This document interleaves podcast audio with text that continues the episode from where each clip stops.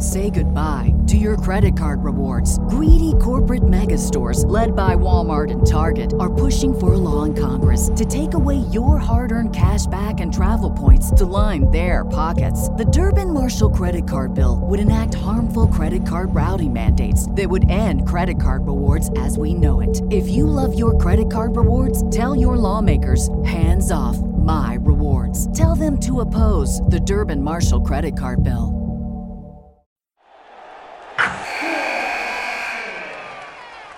Wilson, you sent the game-winning email at the buzzer, avoiding a 4:55 meeting on everyone's calendar. How did you do it? I got a huge assist from Grammarly, an AI writing partner that helped me make my point. 96% of Grammarly users say that it helps them craft more impactful writing. Would you agree? Grammarly helped adjust my tone to navigate tough work conversations. And it works everywhere I write, so I can quickly communicate effectively. Your teammate used Grammarly to summarize an important document, making a three-pointer. How did he do it? It only took one click. When everyone uses Grammarly, everything just makes sense. You made an incredible slam dunk to end the game. The meeting was canceled, and your team will go home champions. Go to Grammarly.com/podcast to download it for free. That's Grammarly.com/podcast. Easier said, done. TheChairShot.com. Always use your head.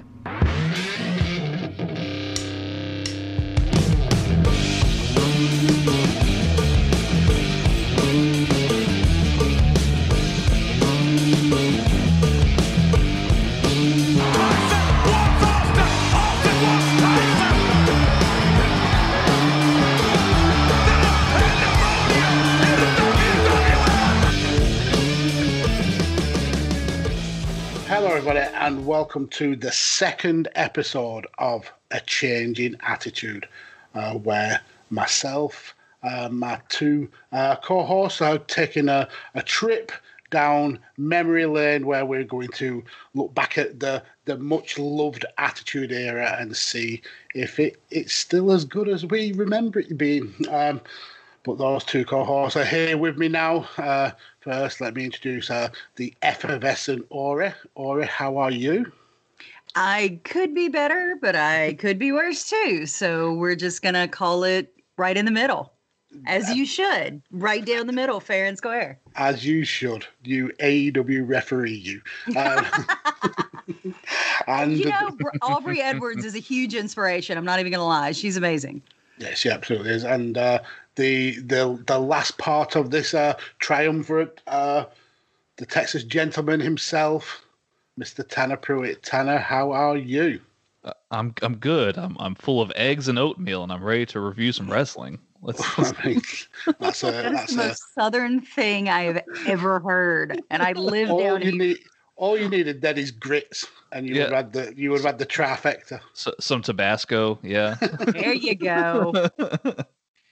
So, guys, as we said on the pilot episode, we're going to take a trip down memory lane and go through the Attitude Era, but we're not starting in the normal place that people start the Montreal Screwjob. We're going back to the genesis of one of the biggest players in that Attitude Era, the genesis of Stone Cold Steve Austin, which is the King of the Ring 1996, where we get the birth of Austin 316. So that show was actually held in Milwaukee, Wisconsin, the Mecca Arena, I believe, and it was on June the 23rd of 1996. And there's a little bit of a backstory to, and kind of like a bit of almost like a comedy of errors that actually led to Austin being pegged as the winner of that year's King of the Ring. Leading up to that show, we lost two big names in WWE, in Razor Ramon and Diesel. They moved over to WCW, and they just started their kind of introduction and leading to the whole NWO thing. So WWE kind of had to fill that void, but there was a big kind of controversial incident that happened on their way out, which is famously called the Curtain Call, where Diesel, Razor, Shawn Michaels and Triple H all kind of like hugged in the ring on the way out, and WWE were not happy about this. They couldn't punish Diesel and Razor because obviously they were on the way out. They couldn't really punish Shawn Michaels because he was the world champion. So it was left to poor Triple H to bear the brunt of this, and the punishment he got was actually he was pegged to win this year's King of the Ring, and he was basically stripped of that. The storyline that he had running into the show was cancelled, and he ended up fighting on the what was then called the free-for-all, the pre-show, against the jockstrap wearing Aldo Montoya. He would actually win the King of the Ring the next year, but that's basically how we got to this position. So without that kind of like whirlwind of changes in WWF, we wouldn't have got Austin 316, and we may not have got the Attitude Era. So a little bit of history there. But let's actually get into the show. We start with the classic Attitude Era kind of promo with the watched in 50 billion countries, watched by 100 billion people, the number one in sports entertainment. I mean, you've got to give props to WWE. Even back then in the 1990s, they were still the king of that production. Oh, yeah, and branding. Well, yeah. Oh, yeah. Until a big panda came along and told them they were not allowed to use those letters anymore. Oh.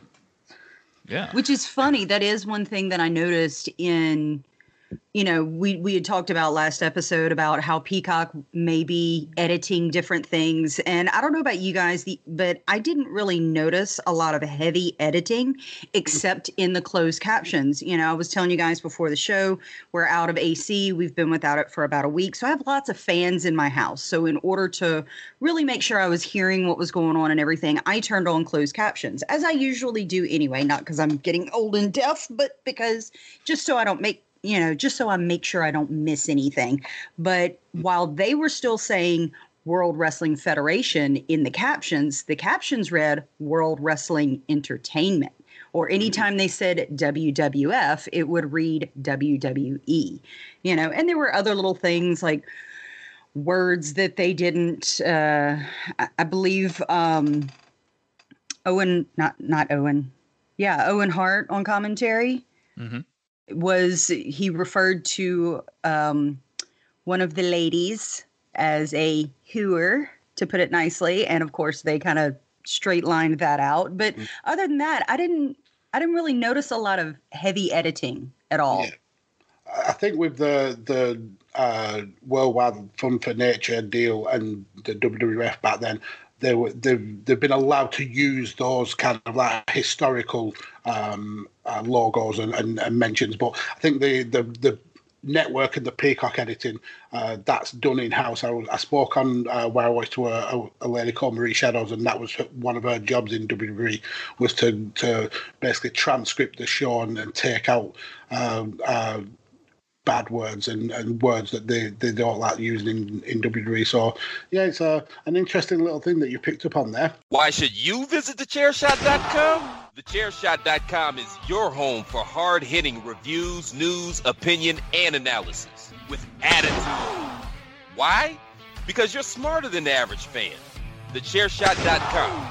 Always use your head. But let's get into the show. Kicked off with the semi-finals of the King of the Ring. Stone Cold taking on Wildman Mark Mero in a very long match. It felt long anyway, 16 minutes or so. What do you think of this this match, Tanner?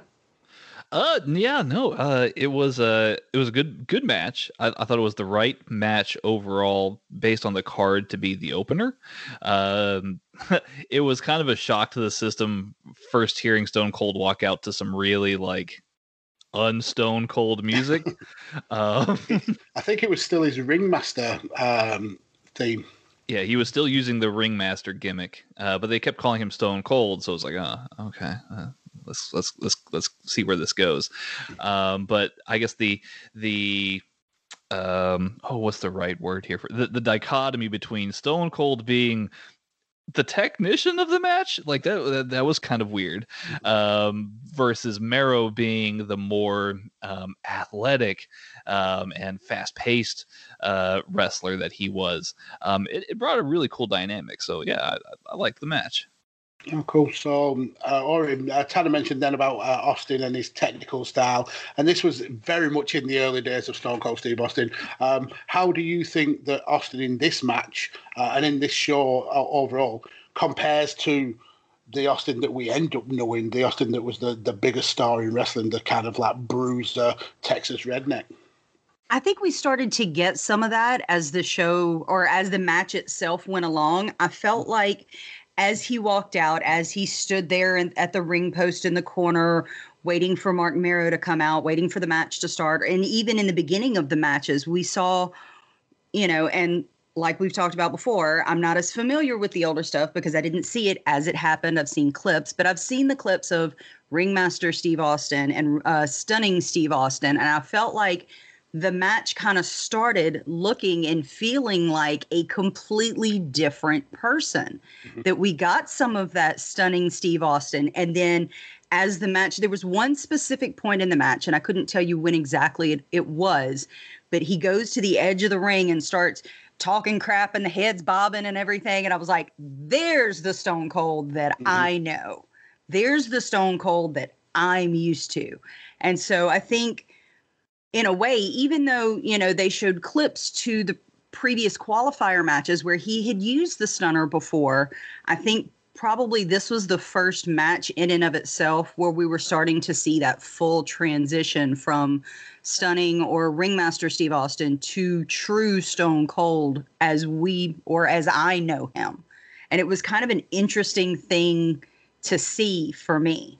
But I do agree the match felt a little long, I think, because it was a slower paced match and because we had so many slow pinfalls. You know, it wasn't like some of the other matches of the night. You know, there were a lot of almost so close, but they seemed to be so spread out. And because the match was so slower, I think that's what made the match in and of itself feel a lot longer than it was. Yeah, and you both make absolutely great points. It's almost like Stone Cold was learning his character on the job, and he learned it really, really quickly. Like I said, over the course of this match, you could see the kind of sparks of Stone Cold coming out by the time that we get to the end of it. But Stone Cold ends up winning the match and going on to the final, and a little tidbit of information, he actually left to go to a hospital after this match because he got he needed 14 stitches in his lip. 16. 16. 16? If, I believe, well, Vince may have been exaggerating, but I believe I remember. Vince exaggerated? No, I know, right? How dare I? But I believe I heard 16 stitches in his lip and potentially in his tongue as well. Mm-hmm. Oof. Yeah, that just, oh, no, I don't. Stitches in your tongue, that's gruesome. So then after that, we get a little bit of an interview with Jake Roberts, to try to harp the match that was coming up. And then we get the second semi-final, Vader versus Jake Roberts. Not a long match, but it did for me what it needed to do. It made Vader look like an absolute killer, but it also allowed Jake to go through and kind of maybe continue this religious redemption arc that he was on. Again, I'll throw it to you, Ori. What did you think of this relatively short match? I was kind of on the fence about it, but I think you're right. Not only did it build for Vader that he's the ultimate big bad guy, and it also, on the other hand, helped with Jake, not only the religious redemption, but helped garner that sympathy. I can't talk right now. Sympathy that I think he needed in order to move forward. You know, is he going to be able to compete? Because they harped on that quite a bit throughout the show until that final match. You know, is he going to the hospital? Did Stone Cold see him while he was getting his stitches? You know, all this, that, and the other. And so while usually matches like that, I'm kind of on. I think it's served it while I may not have enjoyed it overall, I do see its purpose, and I think it served its purpose well. Say goodbye to your credit card rewards. Greedy corporate mega stores, led by Walmart and Target, are pushing for a law in Congress to take away your hard-earned cash back and travel points to line their pockets. The Durbin-Marshall credit card bill would enact harmful credit card routing mandates that would end credit card rewards as we know it. If you love your credit card rewards, tell your lawmakers, hands off my rewards. Tell them to oppose the Durbin-Marshall credit card bill. Yeah, Tanner, your thoughts on Vader versus Jake Roberts? Yeah, I mean, I think you both really hit the nail on the head here. This match, can we call it a match? I mean, it was really more or less just like an exhibition for Vader and Jake to progress their own individual stories throughout the night, with Vader being, you know, the biggest, baddest dude on the roster, and Jake Roberts being super sympathetic. And we talked last match about how Stone Cold kind of how he looked a little bit different at first.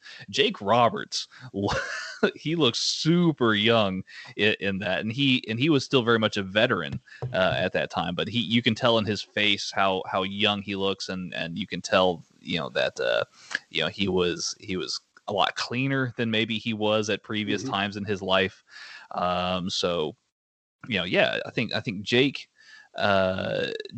did what he needed to do and kind of got over that real sympathetic vibe. But yeah, I mean, this match was like, what, less than 4 minutes long? I mean, there's not really a whole lot to look at match wise here. This is a story match. Yeah, we've analyzed it more than the match actually went down.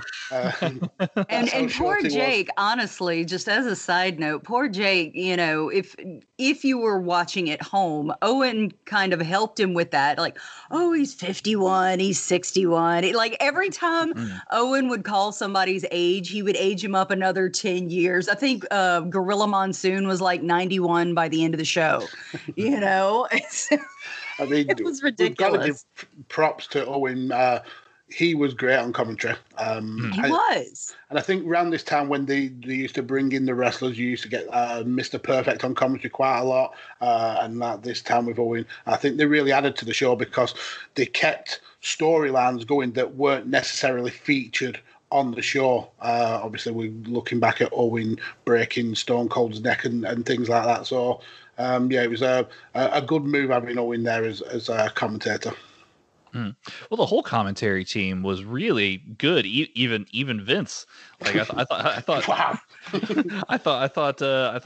the whole commentary team was actually pretty solid all night. Yeah, I agree. Owen made for, you know, because some wrestlers, when you get them in there in commentary, it can be very hit or miss, and I think Owen did a really good job of, you know, creating that continuity. He was very much more, or I felt he was very much more of a color commentator, you know, that kind of thing. And I think he did really well. I was like, but I was really impressed. Yeah, 100% agree. Yeah. And I didn't expect him to stay out all night, and he did. And that was really cool. Yeah, he certainly was. So then after that, we go into the tag team title match. Smoking Guns taking on the Godwinns. Yeah, I mean, this was not a lot to write home about. I think for me, the most interesting thing about the match was the fact that the Godwinns brought out little billy goats with them, which I thought was amazingly cute. I totally had a moment of, oh, it's baby goats. Yeah. But, I was total girly for like 0.5 seconds. I was like, all right, we're good. I mean, they even attempted to kind of like hog dance with the goats, who were not having it one little bit. They were not happy goats. But again, going into the match, this was kind of surrounding the management of Sunny, who the Godwinns were one of the Godwinns. I think it was Henry has taken a liking to Sunny.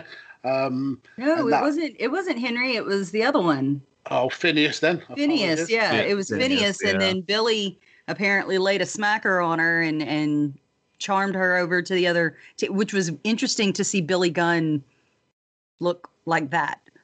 You know, and to me, that's some of the most interesting parts of the show for somebody who's watching it fresh. Like they were showing the earlier pre-qualifying matches that Steve Austin had, and one of them was with Bob Holly. Mm-hmm. And I was like, holy crap, mm-hmm. Bob Holly's got hair, like a lot of hair. Long, and it's brown. Flowing blonde locks. Yeah. No, it wasn't blonde. It was dark. Like, because I'm always used to seeing Billy Gunn with this, you know, bright white, short military type cut, and I'm like, that's Billy Gunn? No, not Billy Gunn, Bob Holly. That's who I'm talking about. And well, then Billy Gunn with the longer. He was doing that race car driver gimmick at the time, yeah. Bob Holly. Sparky plug. There you go. Yeah. It was crazy. So crazy. So going back to this match, I mean, I think I've made my feelings pretty well known on this.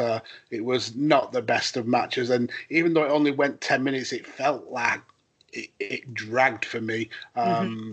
That I just didn't feel that there was a lot of chemistry between the Godwinns and the Smoking Guns. And the most chemistry came from Sunny herself. I mean, she was so charismatic, and you could tell that she was the star of this match for me. Ori, what are your thoughts on this match? I can't disagree, especially since they kept cutting to the new Body Donna's manager, Cloudy, which who was that, by the way? I cannot remember, but I'm gonna have to look that one up. It was basically to rib Sunny. Well, yeah, and I think a lot of that was to kind of, it felt like a bridge, a transition match to close the chapter with Sunny and the Godwinns, and then open up a whole nother chapter between the Smoking Guns and Sunny and the Body Donnas and Cloudy. Yep. That, oh God, I can't get that image out of my head. Who was that? Oh my God, it's disturbing. Her makeup was great, though. It reminded me of when Santina Umbrella was Santina. Oh, yeah. The Miss WrestleMania Battle Royal. Tanner, you a big Smoking Guns fan? I mean, not really. I thought the match was good. I mean, I was actually surprised to see Billy Gunn as well, because I was like, dude, that guy has not aged, like, at all in 30 years. So to follow up here real quick, Cloudy was actually an independent wrestler named Jimmy Shoulders, who I can see why. Yeah, that was a shoulders. Lot of shoulders, y'all. He's got a lot of shoulders, but he did not stay long in WWF. He went back to like the independent circuit and worked in ECW for a little bit. This match was fine. I thought it was a kind of a classic WWE tag match, and I kind of wish that they actually did more tag matches like this, because they just built up the heat for a really extended amount of time, and then they got the baby face in to do the run. It's really kind of a classic build, but. I don't know. Would this go over in front of like an NXT audience? Probably not. But it was a very solid match for the time, I would say. Okay. I mean, you're allowed to be wrong. But I will be what very. Do you think, Mr. Kirkby? I will be very wrong later on the show. I promise that. Yeah. I just felt that this and. It can kind of like go with a lot of the card. It just felt dragged out. Like this was the period of WWF where they were trying to extend the length of pay-per-views, when pay-per-views used to be just over a shade over 2 hours. This was kind of touching 3 hours, and it felt that instead of adding maybe another match that could have fitted in, they wanted to kind of extend the matches that were already on. Maybe that's a lot to do with the fact that they had to chop and change with the Triple H stuff. Perhaps it was that, but I just felt it dragged, and the two teams didn't have a lot of chemistry between them. You just don't like hillbillies. I think that's the thing. Maybe. So much denim. Wow. So then after that, we get a little bit of a locker room interview with Davey Boy Smith, Jim Cornette, Clarence Mason, and a little Diana Hart lurking in the background. And we see that Mr. Perfect is sharing a locker room with the members of the Hart Foundation, which, that is a bit of a no-no. Is he going to call it down the middle? Let's wait and see. But then we get Jerry Lawler versus the Ultimate Warrior, and my God, for me, this is the turd in the punch bowl. Obviously, this was to Warrior had not long made his comeback to the WWF. And to be in a storyline with Jerry Lawler. It's a little bit of a come down for him. And I know he had his issues with WWE. They didn't really trust him. But, yeah, the most cringeworthy thing was the promo that Jerry cut on the way to his match. Oh, my God. He goes over to the King of the Ring throne, starts comparing it to his own. He takes the scepter, like literally takes it with him. I'm not sure how Austin would have felt about that, since it's his property, but it's the insulting. It wasn't yet. Yeah, well, that is very true. Yet. But he starts insulting the crowd, calling the Milwaukee Brewers drunks and losers, and then starts really picking on single members of the crowd. I think there's one kid he says, "Is that your face, or did your neck throw up?" He asked a group of women if the strip club was closed. And then the worst one for me is it's girls like you that turn men into people like Goldust. Oh, it made me cringe my skin inside out. It was absolutely horrific. Luckily, in the match, he gets a bit of a whooping. Was that a match? Was that... Well, It's as much of a match as you will get out of Ultimate Warrior, to be quite fair. And I was wondering that, because I literally, at the end of the match, I paused it and I was like, all right, when did he retire? I'm like, this was only 2 years before he retired. I was like, this is what Ultimate Warrior was? This doesn't, I'm not impressed with it. Yeah, this Ultimate Warrior was trying to still be the Ultimate Warrior of the 90s. And whilst he got a big pop on his return, because obviously it was the Ultimate Warrior, is a big deal, that pop quickly faded because he hadn't changed his character. He hadn't moved along with the times. And, yeah, it was a typical Warrior match. We got a little bit of a beatdown with being choked with the tape and with rope. And then Warrior did his... is invincible, running round the ring, shaking, and hits the flying shoulder tackle and a quick win. Another sub 4 minute match, I think. What did you guys think of this? Goodness. Let's rewind over to the King promo. I'm super surprised that they left that in, just because of how brutal that was. It's just one of those things where you wouldn't imagine, especially a company like NBC, who owns Peacock, that they would let that fly. But I mean, it was there, and yeah, that would definitely not be something that you would see it here in the modern era anymore. And thank God for that.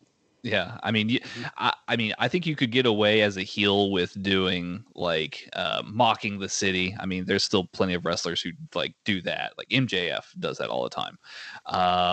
But I think whereas MJF, people know that MJF is kind of being that way. Jerry the King Lawler made this really personal, when he was cutting promos on individual fans. So yeah, that's going to be that's one for the relics of the days gone by era. Put that in that drawer there. Otherwise, I mean, lock it. Yeah, and lock it for good. And hit it with a RPG or something. Blow it up to never be seen or found ever again. Ugh. Yeah. Kill it with fire. It just made me feel gross. Yeah. This was not Warrior's finest moment. This certainly wasn't Jerry the King Lawler's finest moment. Yeah, this is a dud. This is not good. Yeah. Absolutely. Yeah. Ori, you anything to add to that? I don't know. I guess I was just kind of let down because I know how good Jerry the King Lawler can be. And I have heard about how good Warrior could be. So I expected the choking antics from King. It's King. He's a heel. You know, we clearly established that on Walking Down to the Ring. But, you know, I just expected a little bit more. And I left feeling extremely underwhelmed. I mean, it was a piece of mold in an absolutely decent sandwich. You know, I'm not going to say it's the best sandwich I've ever had, you know, anything by that standard, but it was a decent sandwich and just a giant piece of mold on it. Just ruined the whole thing. And, you know, and I'm glad that you could eat around the mold if you really wanted to. I kind of feel like I did. Like tear it out, you know. I feel like I did, you know, like, oh God, this is just, ugh. Mm. You know, and I'm glad that this is a thing that we don't do anymore. You know, it's one thing to not on a mic, have some type of interaction with a fan, have fan talk a little crap to you, have you talk a little bit of crap to a fan, but just to go in with the blatant downgrading of sex workers and the blatant homophobia. Like, I'm just glad this is not a thing that we do anymore. At least I hope it's not. It's not something that we see on a regular basis. And it makes me concerned for the next 5 years, if we're being honest. Because it's like, how much did we really get away with back then? You know, that really wasn't cool. A lot. A hell of a lot. I know. That's what worries me. It gets worse. It gets worse. I know. Yeah. It almost gets worse later on in the night. Yeah, here in the next few matches. Okay, but so that felt like the absolute worst, honestly, to me.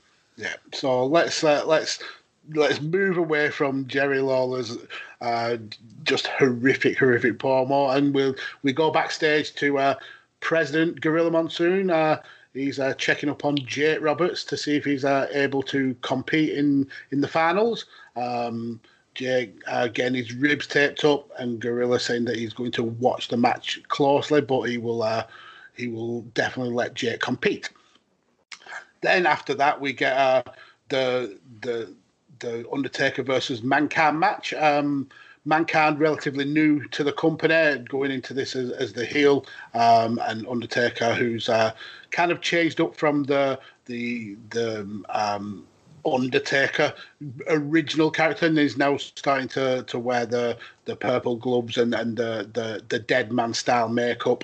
Yeah, for me this was a great match, and really kind of the start of what we'll cover it in future episodes, but start of what will become a really cool feud between these two guys. Tanner, what did you think of Undertaker versus Mankind? I'll be honest. This match put me to sleep. This match put me to sleep. It was very, very slow, in my opinion. I didn't expect them to have a quick match. I mean, I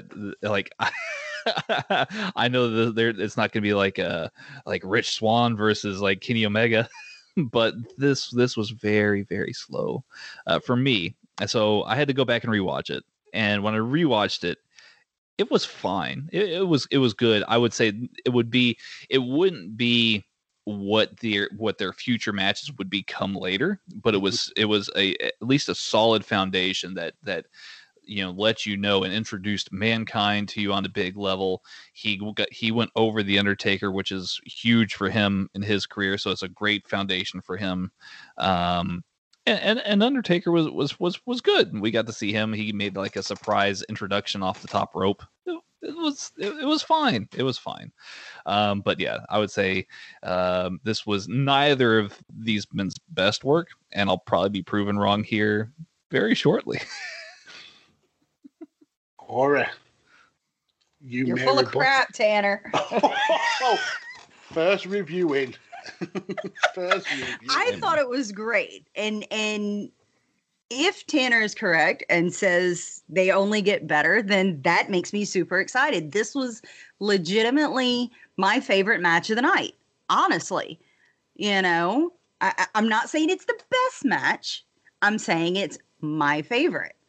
And there were definitely some spots where it was slow, but I still really liked it. I liked the dynamics. I liked the inclusion of Paul Bearer. I liked the in and out of the ring. I thought it flowed, despite the slow spots, really well. I thought it was still interesting to see the two of them then as we know them now, and how they were. And, you know, Owen and Vince and JR talking about this man enjoys pain and all his scars. And I was actually watching it with my husband. He goes, yeah, that's from ECW. I'm like, oh, no. You got to go farther over than that. You got to hit Japan if you're going to include all that. You know, I really, really loved it. So you're wrong and you're stinky poopy head. And I don't care what you say. I mean, she's got you there, Tanner. But I have to agree with Ori. I thought that this was... I mean, I disliked this pay-per-view because of the pacing, but I think in this match, it worked. The slow pacing really kind of introduced the way Mankind breaks opponents down. And it also kind of works in the way that The Undertaker wrestles. I thought it was a well-done match. Maybe a little bit long. There's some stuff that could have been shaved off, but I also enjoyed, like Ori said, the use of Paul Bearer, who will end up playing a much bigger role in the storyline going down the line. But I enjoyed this match. I thought it was one of the better matches on the card. Yeah, and I'm not saying it's a bad match. I mean, far from it. But it was. Are you? Yeah, no, I'm not saying that. But it legit put me to sleep just because of how slow it was. And maybe that's on me. Maybe I work too hard. No, I'm just kidding. You're slow. Maybe, I don't know. Maybe it could be any number of things, but this was definitely not the worst match on the card.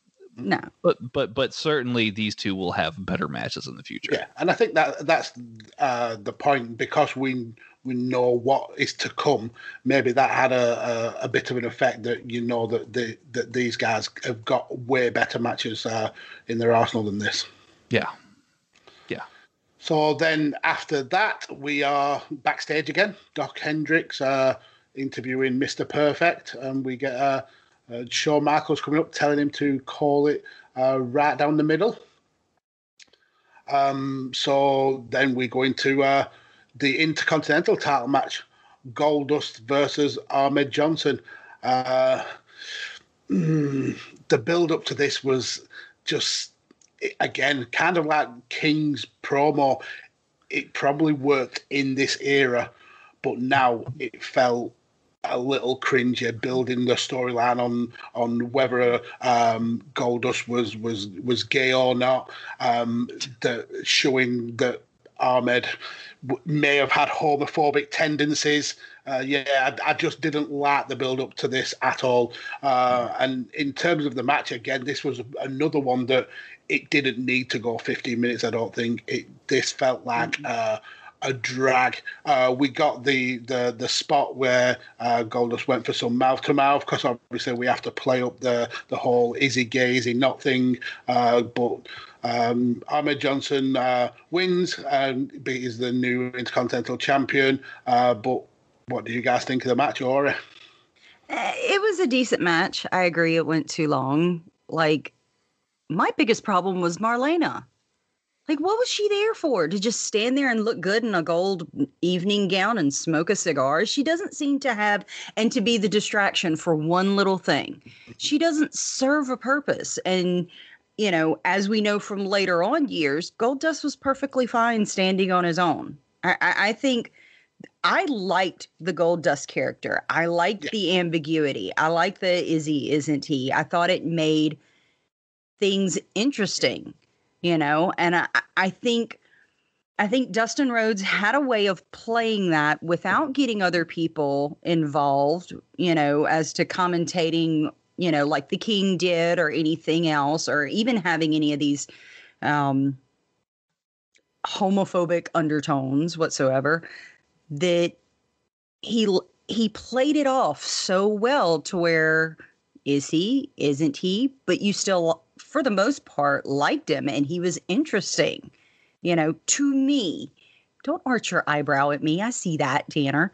I'm just sitting, just minding my own business. Yeah. But, you know, like, I always enjoyed Goldust, you know, when I was watching him up until, I mean, of course, now he's not Goldust, he's Dustin Rhodes. But yeah. I always thought the character was great and did enough. He was able to do enough with it on his own without people having to throw in their 2 cents and make it overtly homophobic, that it was interesting to me. But it was, for the match itself, I thought it was decent overall, like I said, and yeah, definitely didn't need to go as long as it did. I felt like they could have picked up the pace just a little bit more and it still would have gotten accomplished everything that they wanted to happen. Yep, I agree. Sorry. One other thing. I caught at the very end when Ahmed Johnson went to do his big power bomb on Goldust at the end, shades of future Bobby Lashley, that whole with the arms stretched out and then pulling them up. I was like, that's Bobby Lashley. So the fact that now that I'm seeing this, that's probably kind of a nod that Bobby Lashley does to Ahmed Johnson. Because, I mean, look at the card. It's pretty darn pasty, despite all the spray tan. You know?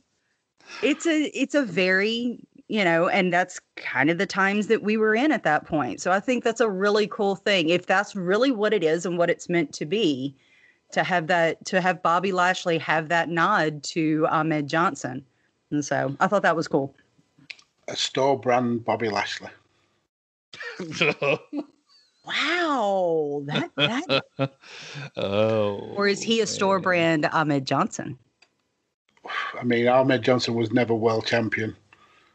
You're correct there. I assume I've never heard of him being world champion. We never know. Yeah, he may be soon. From my understanding, this was kind of the peak for him. Was him winning the title in this match. It's funny because I've actually been listening to the Wu-Tang Clan a lot recently, and this match and the storyline, the build-up actually reminds me of a song called "Stay Out of Bars" by the Jizza from the Wu-Tang Clan. So, which is also a kind of a song of its own time, unfortunately. This, I mean, it should have been pretty straightforward. I mean, it should have been Ahmed Johnson probably winning in less than 10 minutes. But this went about, I think, what, 15? Yeah. This went pretty long. I don't know. It's, again, not the worst match on the card, but would it stand up to things that you would see today? Probably not. Again, a lot of the references that we got was very remarkably similar to some of the stuff that King was doing. Again, things that I'm surprised actually made the cut from Peacock. But again, this match was very far into the card. I think there was even a point where JR was saying that it was sick, which is, yeah, for JR to be fed those lines is, yeah, so it's incredibly in bad taste now, especially in 2021. Yeah. But, I mean, it's just, I don't know. It's a thing of its own time, its own era. You would have to understand that contextually in order to get it, but I mean, it's just, I don't know. It is a shame about Ahmed Johnson that that this was perhaps the peak of his career. But I don't know. I love the reference, the callback that Ori makes to Bobby Lashley, though. I think that's really spot on. Yeah, it's something I didn't really pick up on, but yeah, it absolutely makes sense. So after that, we get a quick commercial for the next pay-per-view, which we'll be covering in a few weeks, our international incident. And then we get Brian Pillman. With the aliens. Yeah. I don't know what aliens had to do with international incident. Maybe like intergalactic incident would have been like, maybe they just think Canadians are aliens. You never know. I don't know. I wouldn't go that far. Yeah. So then after that, we had Brian Pillman coming down to the ring on crutches. I used to love Brian Pillman. Such a maverick, such a kind of a character all of his own. He'd actually finessed WCW into releasing him from his contract so he could sign for the WWF in such a brilliant power play, telling Eric Bischoff that it was he was basically going to go as kind of like a spy almost. The way he kind of like got Bischoff to release him from his contract was just such a brilliant move, and he signed for the WWF. I mean, he wasn't, unfortunately, there for too long, and we kind of know what happens with him. But this promo, it was everything that Brian Pillman was for me. Absolutely off the ball, saying he was going to rape, pillage, and plunder the entire federation.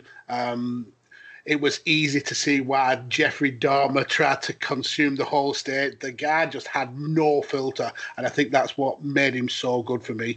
But what do you two guys think of Brian Pillman? Think of this promo? Yeah, I think Jerry the King Lawler could have taken a page out of Brian Pillman's book here. You know, Pillman at least was speaking in generalities. And really, I mean, the Jeffrey Dahmer reference was pretty good. But he wasn't like singling out anybody. He wasn't being like, oh man, I wish Jeffrey Dahmer ate you, and pointed to somebody in the crowd. Right. Right. Like, you know, he was just speaking about topical things in general that, you know, the state's probably not too proud of. But you know, that's what made the crowd kind of turn on him. And he fed off of that, and yeah, his dynamics and how erratic he was. Yeah, I mean, there's not been anybody since Brian Pillman to really accomplish that. I thought this was kind of my first, like, I've heard of Brian Pillman. It's like this thing of legend that I've known but never really experienced. And so this is the first time I've really seen a Brian Pillman promo, to be honest. And the only thing that caught me up that I was like, okay, that would never work today is the rape part of that line. I think he, you know, today we could get away with the pillage and plunder, but definitely not that. But other than that, I thought that was an amazing promo. I'm like, this guy's nuts. Mm-hmm. I see what everybody, just the eyes and the wide smile and the crazy, well, I mean, the hair wasn't that crazy, but it was just everywhere. And like, I can see what everybody, and it's very enigmatic and charismatic. And I now I'm like, okay, I'm interested to see where this guy goes. It very much drew me in, and I was very impressed by it. So I'm excited to see where it goes from here once he gets the boot off and whatever else, you know, off the crutches and whatnot. Well, and we get a little hint of that when Stone Cold makes his entrance, and he and Pillman give each other a look, which obviously is a play on them being a tag team in WCW, but they don't actually mention it on this show. But it also kind of is a forefront of what is going to come between the two. But that was a lovely little nod that I enjoyed. Sierra Hotel, India, Echo, Lima, Delta, Shield.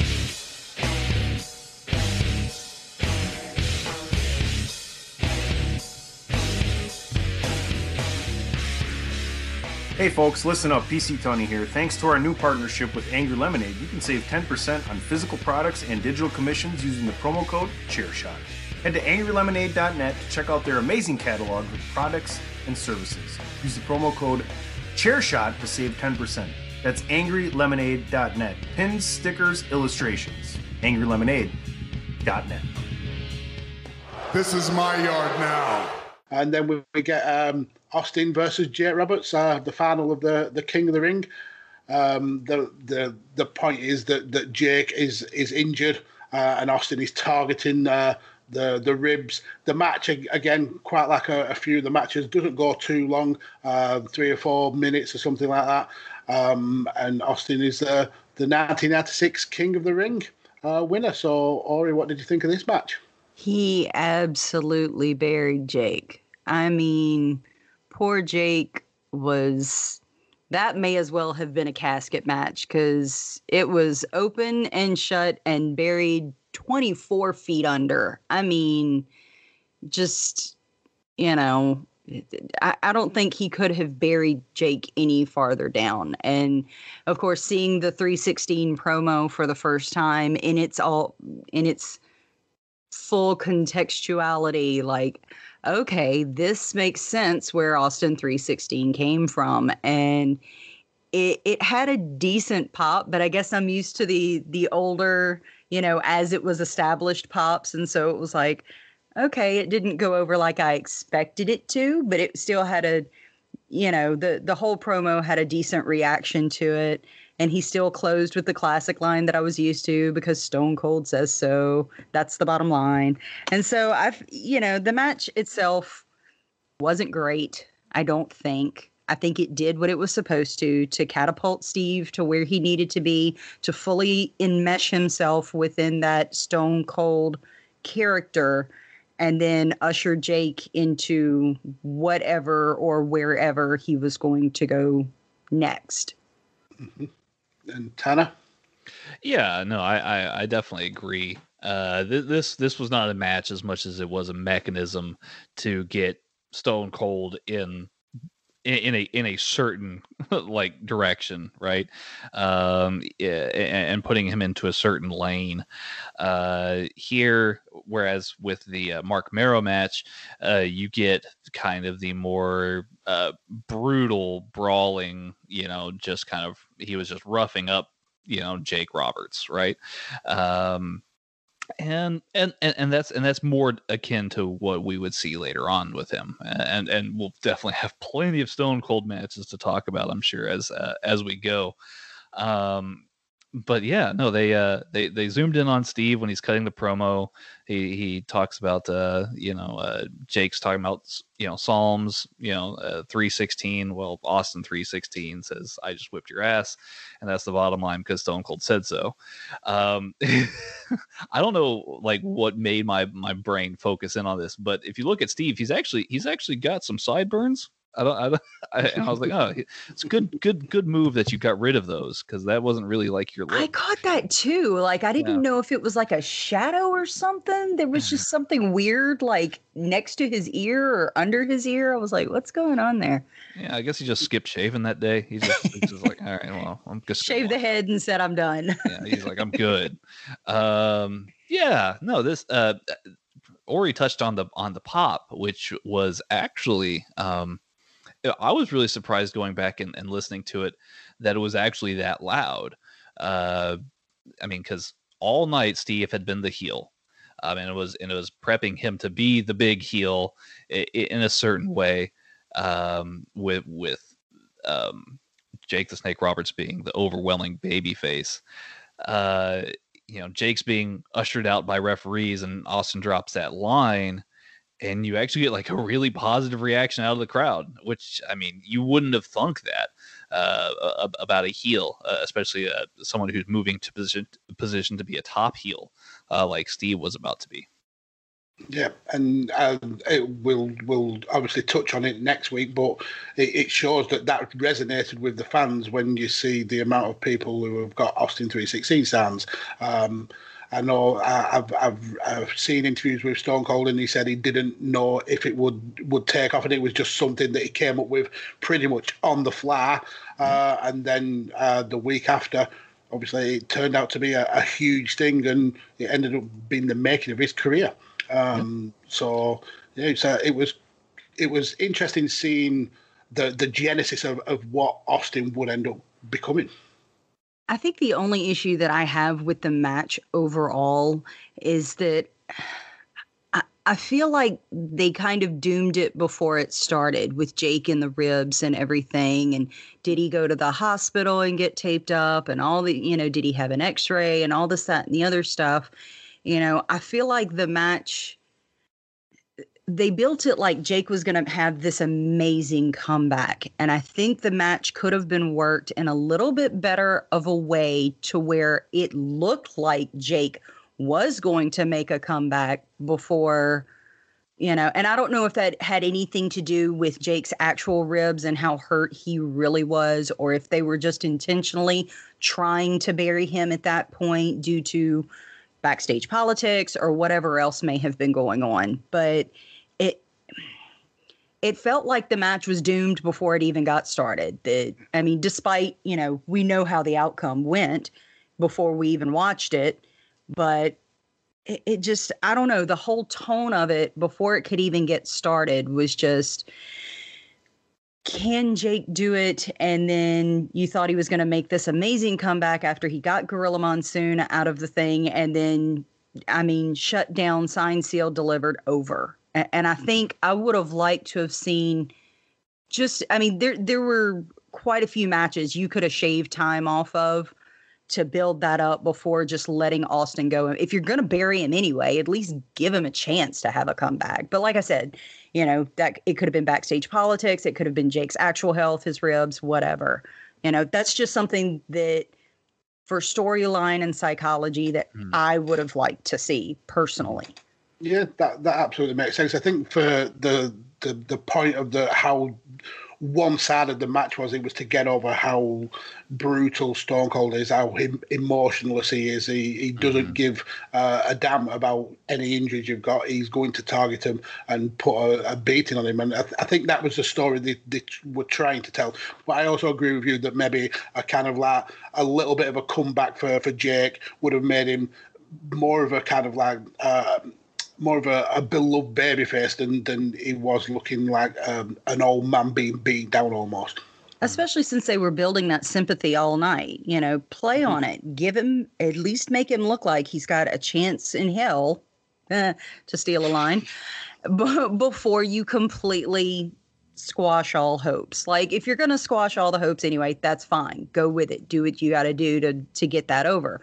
But if you're saying, he's trying to make this redemption arc, he's trying to do these things, you know, at least make it look like he does have at least half a chance before you throw him out. You know, it just would have made a little bit more sense to me. I think one of the aspects that I kind of noticed throughout the whole show was how much WWE intended for this to look like a sporting product. Like a lot of it was like, okay, these are like the holds and submissions and the moves that they were using. It wasn't very entertainment-y. There's, you know, I mean, we'll talk about the main event here in a moment, which was probably the most spectacular, you know, match as far as like moves go. But yeah, I mean, in a very sporting realm, if you've got, you know, Jake the Snake Roberts walking in, he's got a very apparent rib injury. I mean, yeah, I wouldn't imagine that he would last very long in a shoot match against a guy like Stone Cold. The other thing to consider is, had they given Jake this kind of comeback, I mean, how would that affect Austin's post-match promos? How would that affect, you know, what lane he was in going forward? You know, because I mean, you would want him to look brutal, but at the same time, I mean, yeah, Jake was built up as such a baby face all night.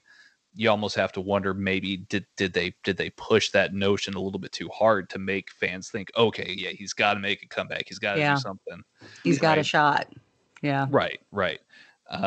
Maybe that was never the plan. Maybe they were always going to swerve it that way. I don't know, but yeah. And I'm perfectly willing to believe that I've watched so much in our current era that I've gotten used to that entertainment factor. And at this point in time, historically, we weren't there yet. You know what I'm saying? Well, yeah, no, that's actually a really, really good point.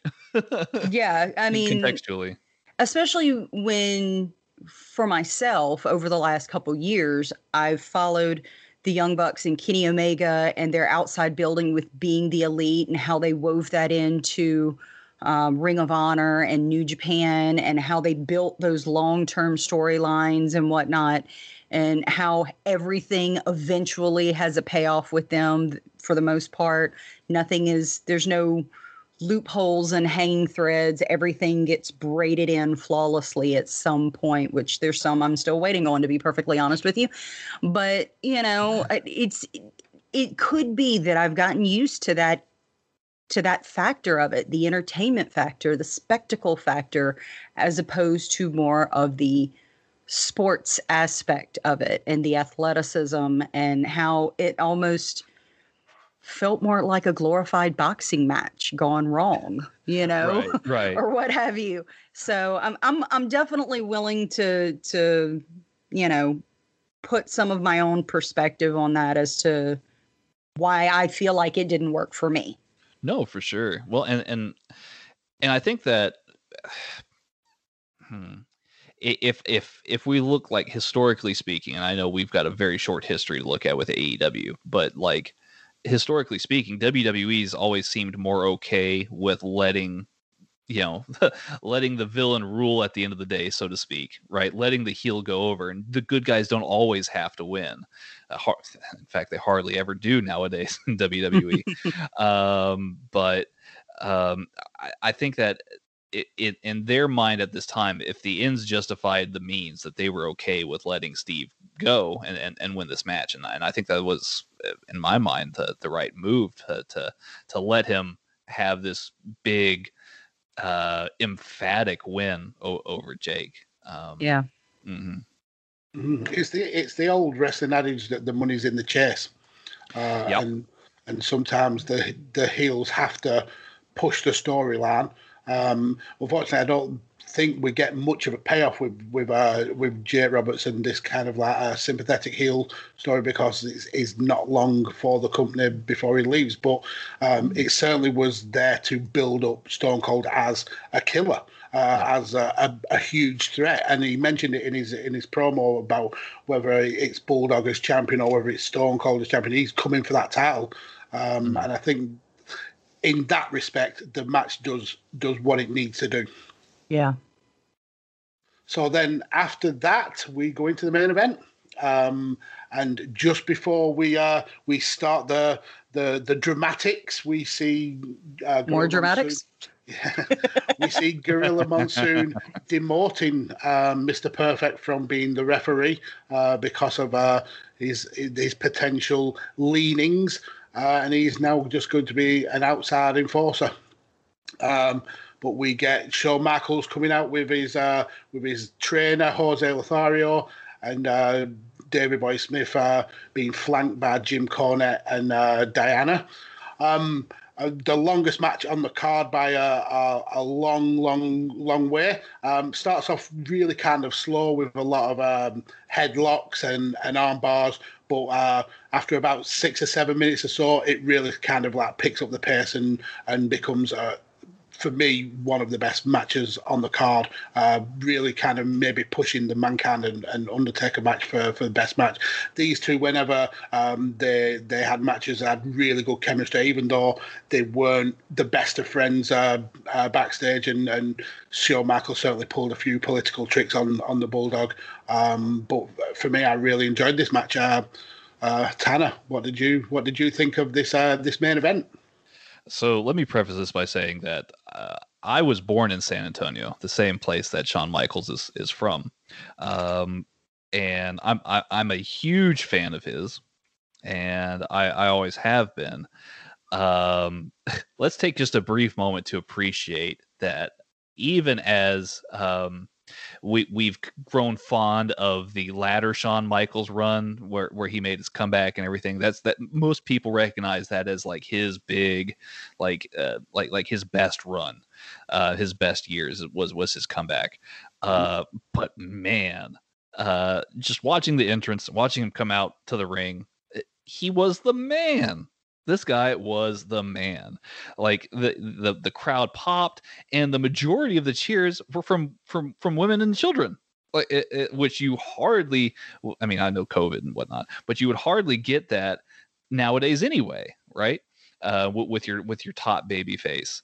Yeah, Shawn Michaels was just the man here, and everything that he did looked so like second nature. Like he was so smooth in the ring, and Bulldog came in on his A game as well. So these two put on a heck of a match, brawling inside the ring, outside the ring, some really spectacular moves, like a Hurricane Rana from Shawn to going out to the outside, which was like, whoa, that's crazy. Like I didn't even know that Shawn did that back in the day. You know, the slingshot to the outside that Michaels used with his feet. Yeah, this was a great match. This was probably like the best match that stands up on the card in a modern aspect. Mm-hmm. Absolutely. Yeah. Ori? I can definitely agree with you on that one. It was great. It was absolutely great. I mean, you know, I'm coming from a position of seeing the newer stuff. I feel like this match in its entirety, if you took two wrestlers on their A game and did this match exactly the same way, it still wouldn't be as good. But overall, it would still hold up. The moveset, the way they played things off, the way they sold certain things, you know, everything. Even the cuts to Diana and Owen, cheer him on. That's your man. You should be proud of him. Everything completely holds up to the test of time for this match, from entrance to exit, completely. Yeah, totally agree. We would be remiss though if we didn't mention the finish and the post match. We had Mr. Perfect stopping the count from Earl Hebner, so they could do a tandem count. Owen then pulling Perfect out of the ring. Yeah, really weird. And I mean, I understood how it made sense for the story, but the fact is, he still won the match because he didn't pull Earl Hebner out of the ring. Then we get the post match beatdown with the likes of Vader coming out, and then we get Ahmed Johnson, Warrior coming out, and we end the show with the three faces pausing in the ring, which was meant to set up the angle leading to an international incident, but unfortunately, with Warrior leaving the company, it all gets changed up. What do you guys think of this attempt at a schmoz finish and this post match beatdown? Oh man. Yeah, the finish was the only thing that really didn't make sense. And that's not Bulldog's fault. That's not Shawn's fault. It's weird because Mr. Perfect slides in the ring and he's right next to Earl Hebner, and they're counting at the same time. And then Mr. Perfect just like stares at Earl Hebner, and he's just like waiting. And then I guess Owen pulls him out of the ring. A lot of that didn't make sense. And then Earl completes the count. And I was like, okay, well, what the hell? But match was really good. Post match kind of thing where it was like, you know, Owen and Bulldog and Vader being the three leading heels all night. Sans Stone Cold Steve Austin. You know, them coming out, beating down the baby faces. Ahmed Johnson tries to make the save, and then Ultimate Warrior comes out and makes the save. Yeah, I mean, it was to send the crowd home with a feel good moment, and rightfully so. But yeah, the referee confusion was that's the only blemish I think I got that's on this match. So I'm going to disagree, and this is the way I see it. Episode 2. Let me disagree with you. That's how this episode's going. No, it made sense to me in the fact that despite Mr. Perfect consistently saying, I'm going to call it down the middle. I'm going to call it down the middle. Yeah. Camp Cornette thought, they were talking about, oh, we went and played golf with Kurt Hennig. We've been hanging out. He's a great guy. they thought they had Mr. Perfect in their pocket. Yeah. So when Shawn goes for the pin and he's like, wait, let's do it together, Owen Hart's pissed. Like, wait a minute. You're going to call it down the middle, air quotes, but you're supposed to call it down the middle for our guy. What are you doing? You're supposed to be in our corner. You're supposed to be in our pocket. Now, yes, it would have made more sense for him to pull Hebner out, but the beef here was to set up for the beef with Mr. Perfect, I'm assuming, because once again, I've never seen all of this. I don't know where this is going. So that in my head, as someone who's never seen it before, would be, okay, this is going to set up an issue between Owen Hart and Mr. Perfect, because you were supposed to be in our pocket to call it down the middle, but in Davey Boy Smith's favor. Yeah. And you didn't. You were going to allow Shawn Michaels to win after we wined and dined and golfed you and all this other kind of stuff. And you didn't. That's just the way I'm viewing it from my bubble, so to speak. So in that aspect of it, it makes sense to me. It still would have made more sense to have somebody pull Hebner out, even if, you know, have Jim grab his foot and stop it all together. But I get why Owen went after Kurt Hennig. Yeah, no, for sure. I mean, if they do, and again, we'll see as the episodes roll on where this goes. But if they do set up a Kurt Hennig, Mr. Perfect, Owen Hart match, then that would definitely explain a lot of why he went after Mr. Perfect. And you did see Owen like, what are you doing? Why are you counting there? I mean, strategically, you would want to pull Hebner out of the ring because he's supposed to be like the in-ring ref, whereas they made like Mr. Perfect the outside of the ring ref. I guess, and I don't even know why Mr. Perfect trained in the ring in the first place if that's the case. Whatever. Right. But yeah. And then after Owen kind of like dresses him down, like verbally on the outside and just was like, hey, like, what are you doing? Mr. Perfect just walks away. Like he's nowhere to be seen in the brawl. He's no longer there. Which was a little bit odd, but yeah, he turned tail and ran. Yeah. I think at this time it was actually subject to a Lloyd's of London insurance policy where he wasn't actually allowed to have any action. That's right. Oh, yeah. That's interesting. Basically, there was a fad around this time where lots of wrestlers were getting a huge multi-million dollar insurance payouts from Lloyd's of London, but on the proviso that they didn't wrestle again. So I think that was the issue why we didn't see a lot of action between Owen and Perfect at this time. Well, there you go. That would make sense. Yeah. So, how I'd like to close this out is to ask you both what you think stood out and would stand up in 2021's on this show, and what kind of like falls flat. So I want one moment or match or a promo that you enjoyed and you think would work nowadays, and one that that kind of doesn't fit anymore. Let's go to you, Tanner. Okay. Well, match. It has to be for me. British Bulldog challenging Shawn Michaels. Like that match. That match stands up today, very, very well. So yeah, I would put that up at the top of my list. At the bottom of the list, it's got to be the Jerry the King Lawler promos. Like that would not fly today. Not at least not with the language that he used. I think that comparing maybe that confrontational style of promo with the crowd with like MJF, who does a lot of the same stuff, people get that MJF is who he is.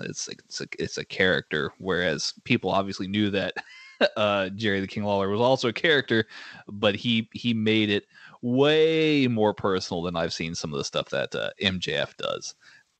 So yeah, the King stuff does not stand up. Okay, and Ori? I am definitely going to agree with you about holding up that Shawn Michaels Davey Boy Smith match was just, it was phenomenal. There's just no two ways about it. I mean, that's one of the best matches that I think I've ever seen. And while I don't disagree with you about the King stuff, I will say that in today's modern era, I do not think, and I'm waiting for people to come for me on this one, I do not think the Austin 316 in its complete contextuality would go over today in our PC culture the way it did then. I think there would be a lot of conservative Christians who would come out, that's blasphemous. You can't. And there probably was some then, but in our culture today of social media and Twitter and Facebook and all of that, I don't think it would go over as well now as it did then. You're blasphemous. You're going to hell. Repent, repent, repent. Blah, blah, blah. How dare you take the Lord's work and completely defame it and so forth. I just don't see that going over now like it did then. Then in the context that it was, in the era that we were in, not only as a wrestling era, but as a society, it worked because of where we were and who we were in that time. You know, nowadays, I don't see that flying at all. There would be Snickers. Do you want to support this? Doritos, is this what you're going to stand for? I think that's how that would go, honestly, you know? Yeah, I mean, you make a really good point. I'm going to give a clean sweep to the falls flat for me. It was the Jerry Lawler. And I'm going to actually extend it to the casual homophobia that kind of run through the show for me. That was it was certainly of its time. I can understand why it kind of like was so accepted back then, but right now in this day and age, it was not on, and it marred the show for me because of how blatant and how casual the homophobia really was. For the thing that stands up, I'm actually going to go totally against Ori here. I think. For me, it is the Austin 316 promo.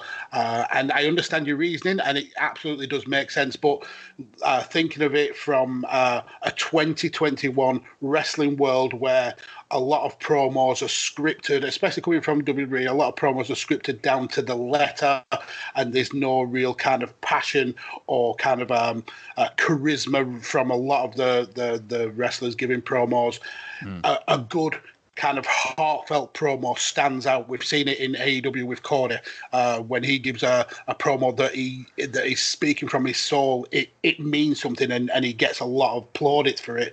And I think that this Austin one was him off the top of his head coming up with a promo that really meant something to him, and we got countless catchphrases and things that are synonymous with Stone Cold from this 2 to 3 minute promo. I think it was an important time in wrestling, and I think that if we had this kind of promo now, I think it would be a huge hit. So I think for me, the promo is the thing that stands out. And I agree with you. Don't get me wrong. I completely agree with you. I think it was dynamic and wonderful.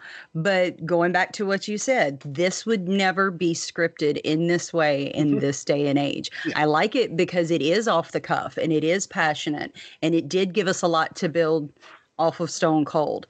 But something like this in the E as it stands today, that dog won't hunt. They would come for it hard, super hard. Yeah, like I said, I can totally see your point. But, guys, that's the first review in the bag. We've started our journey through the Attitude Era. So next week's show will be the June 24th, 1996 edition of Raw, which I think was from Green Bay at the Brown County Expo, whatever. Is that a thing? I don't know. I don't know. I'm not from Wisconsin. Yeah, me neither. That's the wrong end of the country for us, buddy. Yeah. So all that's left to do is let the people know where they can get hold of us. So let's start with you, Tanner. You can find me on Twitter at TexasGentleman_. Give me a follow. I do a separate show here. I used to do shows about wrestling. Now I do shows about some proper football. So you can actually come watch us do live streams on the weekend at Radio Techers. So follow that on Twitter as well at RADIOTEKKERS. Good stuff. And Ori. You can find me on Twitter at Oriona75. That's ORIONA75. And I also Twitch stream on Mondays and Friday nights at 8 p.m. Over on the Twitch. Did I say that already? I feel like I said that already. On Twitch. But yeah, doing a lot of third-person shooters right now. Trying to get into some Monster Hunter World and just having some fun with my husband, playing some stupid games and making stupid jokes. And it's a lot of fun. Yeah, absolutely. As for me, you can follow me on Twitter at DEJ Kirby. I'm also part of that amazing team at Radio Techers with this good fellow right here. I also do 5 rounds with my son Carlos, which you can find on this network, Chair Shot. And you can also follow the show at ACIA podcast. So yeah, go and give the podcast Twitter a follow. Thank you too for being a part of this. I'm going to say it probably every single week, but yeah, I really do appreciate you coming on this journey with me. Thank you all for listening. And as we say on The Chair Shot, you should always use your head.